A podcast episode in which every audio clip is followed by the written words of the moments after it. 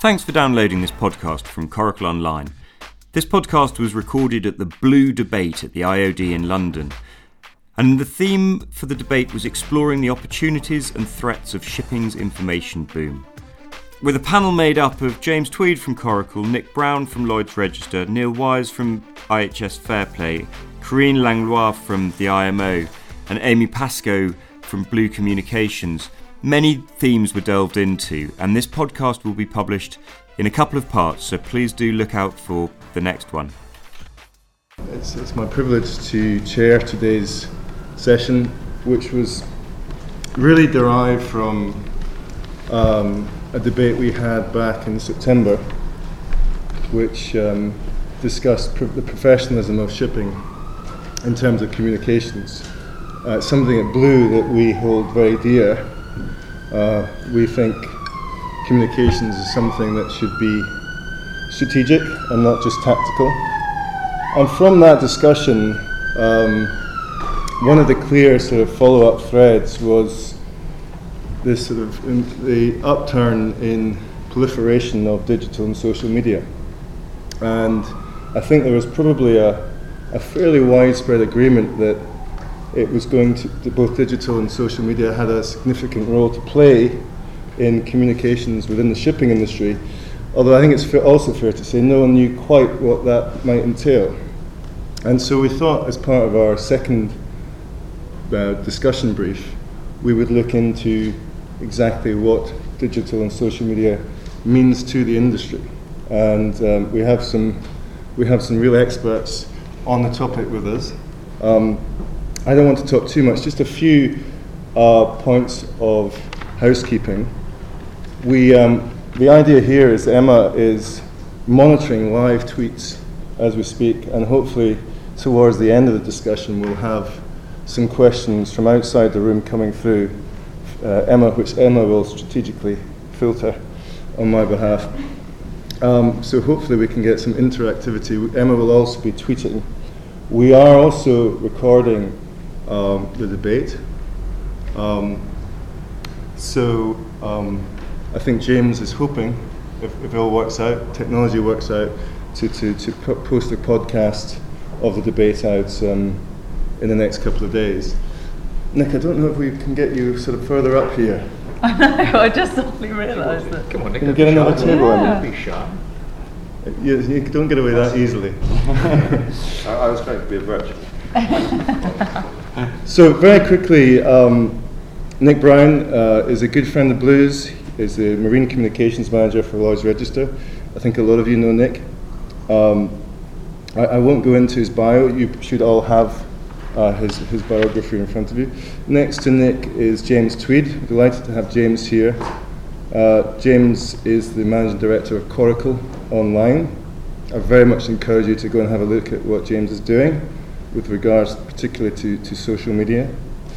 Um, next to me on my right is Corinne Langlois. Have I pronounced that That's good. completely incorrectly? Just say that's Good enough. Yeah. Corinne has uh, a fascinating job title, New Media Officer for the International Maritime Organization. On my left is my fellow director uh, of Blue, Amy Pascoe. And uh, last but not least, Neil Weiss, who's managing editor at, at Fairplay. Uh, so I think you know, what we're trying to do essentially today with the panel is have a pretty broad sweep of industry knowledge from both a publishing and communications, PR perspective, as well as we hope some, some, some interesting uh, contributions on digital and social media. Um, and I'm going to open things up. I think a couple of other points of reference. This is not just about hearing what the panel have to say. We really want to encourage some interactivity from you. Um, and there is a hashtag, Emma, which is hash blue debate if anyone is tweeting or twittering uh, uh, while, while, we do, while we have this discussion. Um, I, mean, I think we're all keen to understand, firstly, what social and digital me- media means to us. And if I can ask that question, perhaps throw that over to, to um, James to start off, uh, giving his uh, role as expert in, in, the, in the audience. Um, and, and what would also be good is to have some context within the shipping industry, if, if you can. Thanks. Okay, well, um, thanks very much for coming along. I'm not sure I uh, have ever described myself as an expert in anything, but um, we'll, we'll give it a go and see if some of this rings true. I think social media means a whole range of things to different people at different times. There's no one thing that, if you like, defines social media, apart from the fact that it's, it's another way of having a conversation. Um, when I was a tanker broker back in the dim and distant past, I used my telephone, my telex, my fax, and probably most importantly, pub, pub time. You know, that was where the conversation was. That's where the real heart of the industry was beating. Um, that's not to say that everyone in the tanker industry is an alcoholic, it's just that that's where people congregated. It was a nice sociable place. And social media is, in my view, something a bit like that, but it's online. It, it allows us to stay at our desk and do our job, and yet connect with people on a global basis in a, in a, in a warm environment. So whether you're on Twitter, Facebook, LinkedIn, pushing out videos on YouTube, there's just dozens of ways that you can engage and interact with people. And key to that is that the different channels have different types of audiences. Um, one of the lessons I think that um, is really worth trying to take on board is understanding where different audiences are on different platforms and understanding what authority you have on that platform. Now, the word authority is an interesting one, but I'll give you an example by uh, what I mean is that I have authority with my children when it comes to, for instance, their homework. It's something that they would look to me and say, yeah, he, the old bloke with grey hair, he can help me with that homework. But if I want to have a conversation with them about their choice of music that I want them to turn down, and because I think it's rubbish, I have no authority with them. So same person, same two people, but in one context I have authority and in another I have no authority. And that's very much the case with social media. Different platforms, you can have different levels of authority. Um, I've now completely forgotten what you actually really asked me, so. What, what, what social digital media to you? So to me, it's yeah, it's about it's about the conversation, and it's about a way of uh, being able to have that conversation. And, and conversation is, is a two way thing. It's about learning as well as teaching. And as a company at Coracle, we are engaged with professional bodies to help them train people for exams. That's where we started from. And our philosophy to doing that is connecting people to information they need. And that might be information that is found off social media platforms. So to me, it's a way of discovering what's happening in the real world in real time and finding ways to distill that into something useful. Nick? I think I, I, I agree with much of what James said. I think certainly social or digital media is uh, it's faster, uh, it's very inclusive potentially, it's very cheap, uh, as a publishing channel. And I think primarily for us, you know, we see it as a, just another publishing channel, um, but a very big and important one now. Uh, but that speed is very important because you get feedback very, very quickly, potentially. Um, but that inclusiveness, the ability for anybody to access that information if they know where to look or if you reach them, uh, I think is very important and what makes it so interesting.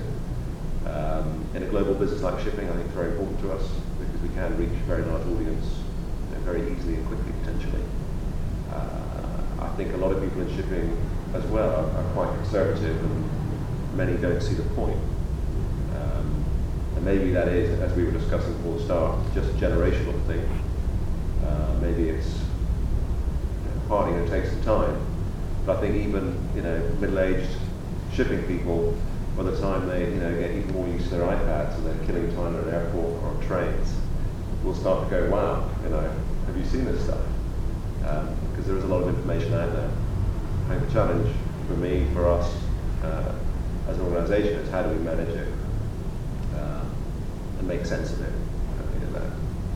That, role that journalists, you know, played in mediating the information out there is is uh, one of the key bits that I think is yet yet to be sort of understood or addressed or or come to terms with um, with so much stuff out there? How do you decide where to look?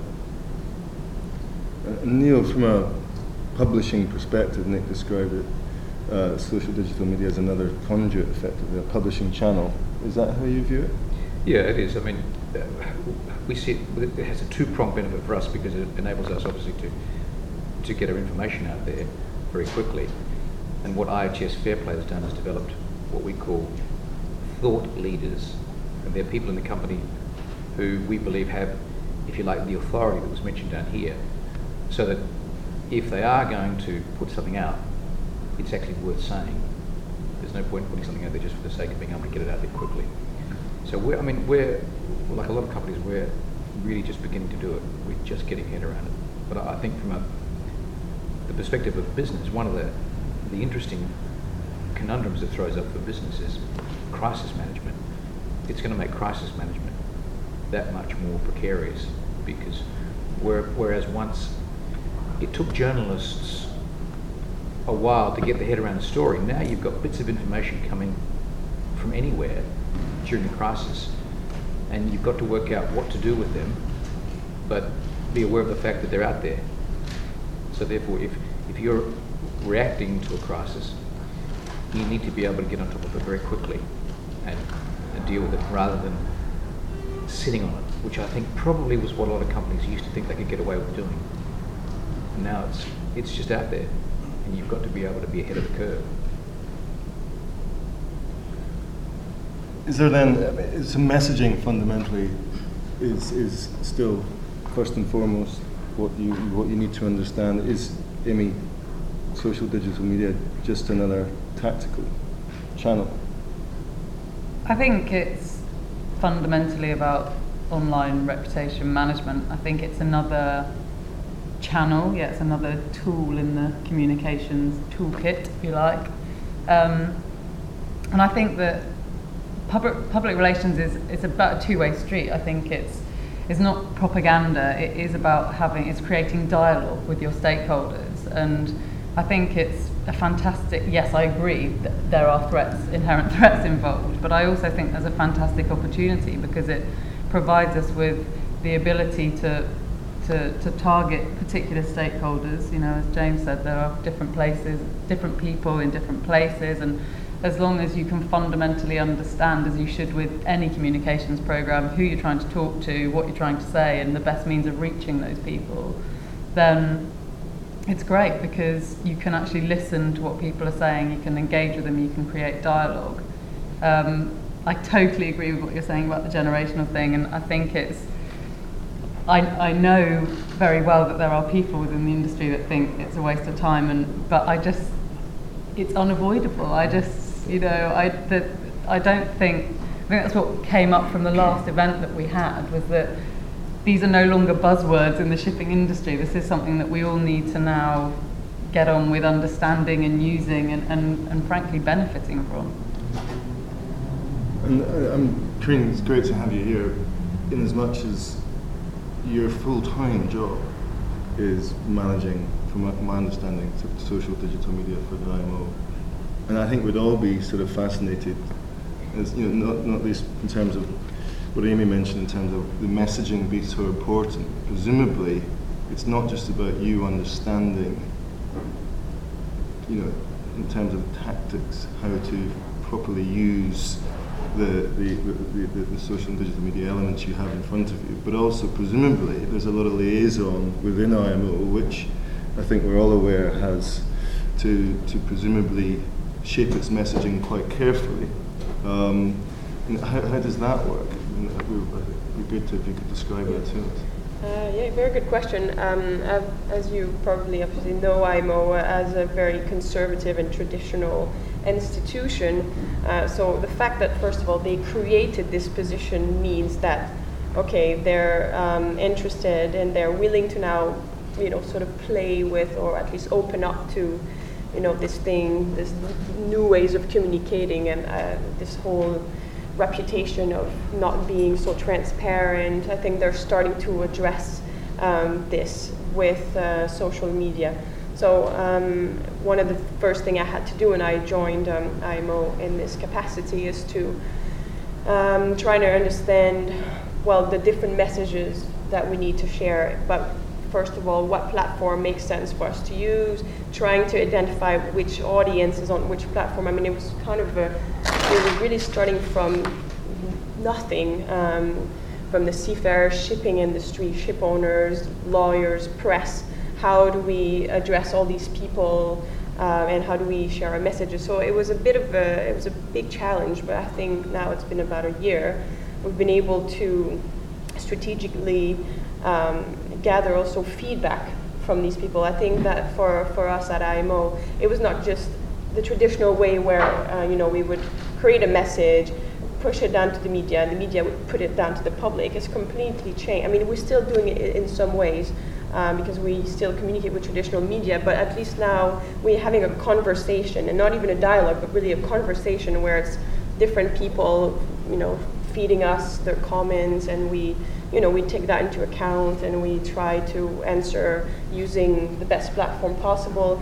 Uh, we've often been criticized for being um, very technical and even sometimes difficult to understand for journalists. What does that mean, all these acronyms? So uh, now we're trying to make small videos. For example, I've got a couple here that explains in a more, you know, general or sums up what uh, you know, what is our policies in environment, for example. So I think that's been the way that we've developed um, the strategy. And uh, all of that as well has been um, encouraged by the UN in New York. Uh, so within a UN family, that's also where we, uh, we, we, felt it was uh, appropriate for, for us to engage in social media. And how, how does that blend of still, you know, from the IMO, IMO perspective, of still using traditional media. Well, we marry with the, the social digital side. Yeah, the thing is, we still have you know so many every day we have a, a, media inbox and we get you know questions every day on that traditional people still write articles on you know newspapers and things like this so we get asked every day lots of questions on meetings and regulations and treaties but equally now we get almost as many questions on twitter uh, on facebook and on uh, Flickr now, people want to use our photos. They go directly and ask us on Flickr if they want to publish things in their magazine. So we sort of have, and we have very limited capacity within our team at IMO. So one person does more traditional media, and now I'm handling all the other mm. uh, social media. So we're trying to integrate, and making sure our message is coherent in, in, in both um, yeah, spheres. So that's. Uh, it's, it's, it's, very interesting. I mean, it's one I'd like to come back to is where the traditional media may end up, you know, not just in shipping, um, um, but, but, but what's the role for, you know, fair play, TradeWinds Lloyd's List? How do they develop? How might they develop? How, what sort of avenues might we see them follow? I, I think it's, uh, picking up on the, the, the point about the conversation, I think that's a really important facet of the, the media industry in general, is that the media has come from a, a monolithic background where the media, if you like, dictated the agenda of what was to be said. And it's completely turned around now, whereby the it is a conversation, and if you like, the, the audience is beginning to call the tune, and, and, and we have to respond to that. It's we as the media are no longer capable of just sitting there and saying, this is the way it is, this is what we say, and this is the way we want to say it. And, and I think that's exciting because it's actually stimulating and making journalists and people involved in the media think more about what their audience wants and be more open minded. So I think it's a really healthy beginning for us. Can I open this question up? Has anyone in the room had experience of internally or otherwise of so using social digital media, or, or are you here to, to, to try and understand it better with perhaps a view to using it?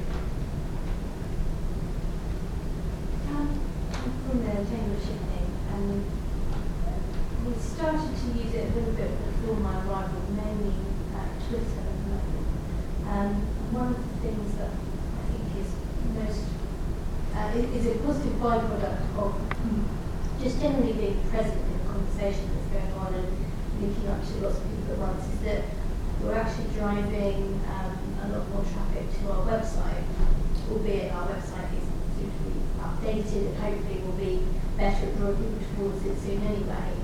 It's actually quite just, I, I find it a really good way of getting information out to people without doing formal, needing to do a formal press release necessarily. It's just a quick response to something or um, you just want to let people know that a new publications come out, but it's not necessarily, you know, it doesn't have to be a big formal thing, but people can find out information really quickly.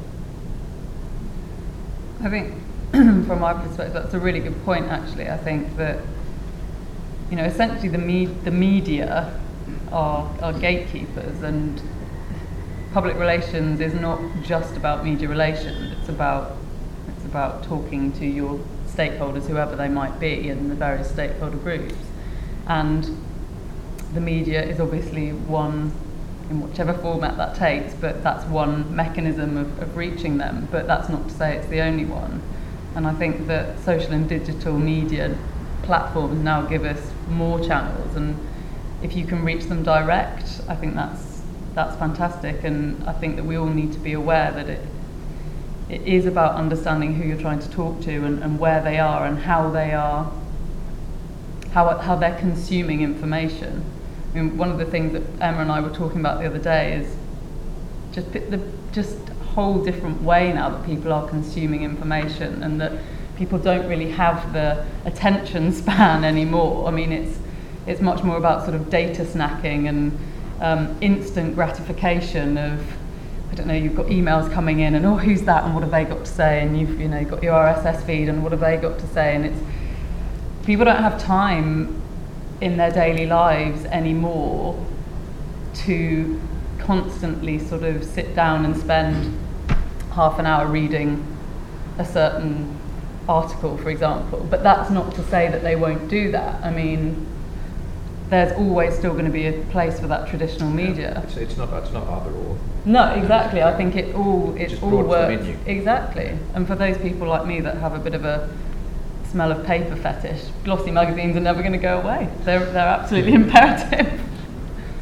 But it's okay. Are we just talking about the end of Lloyd's List as a newspaper we open up? And are we actually talking about Lloyd's List on a tablet in the airport? And we, is, it, is, is what we're talking about just a difference, a, a, a, change in the way we view the information we receive? Or are we talking more about what that information looks like? It's, it's a different package, is it not, James? Well, I, I think it's a really, um, it's a very difficult, it's a very big problem about you know, what does Lloyd's list of the future look like. It's the same as what does the Wall Street Journal look like or the Times look like in the future. They've got a business model which has served them very well for a long time, which is spend and invest in quality journalism and charge a price to, to, to read that. And, and that's a model that personally I think is under, you know, under, under time pressure,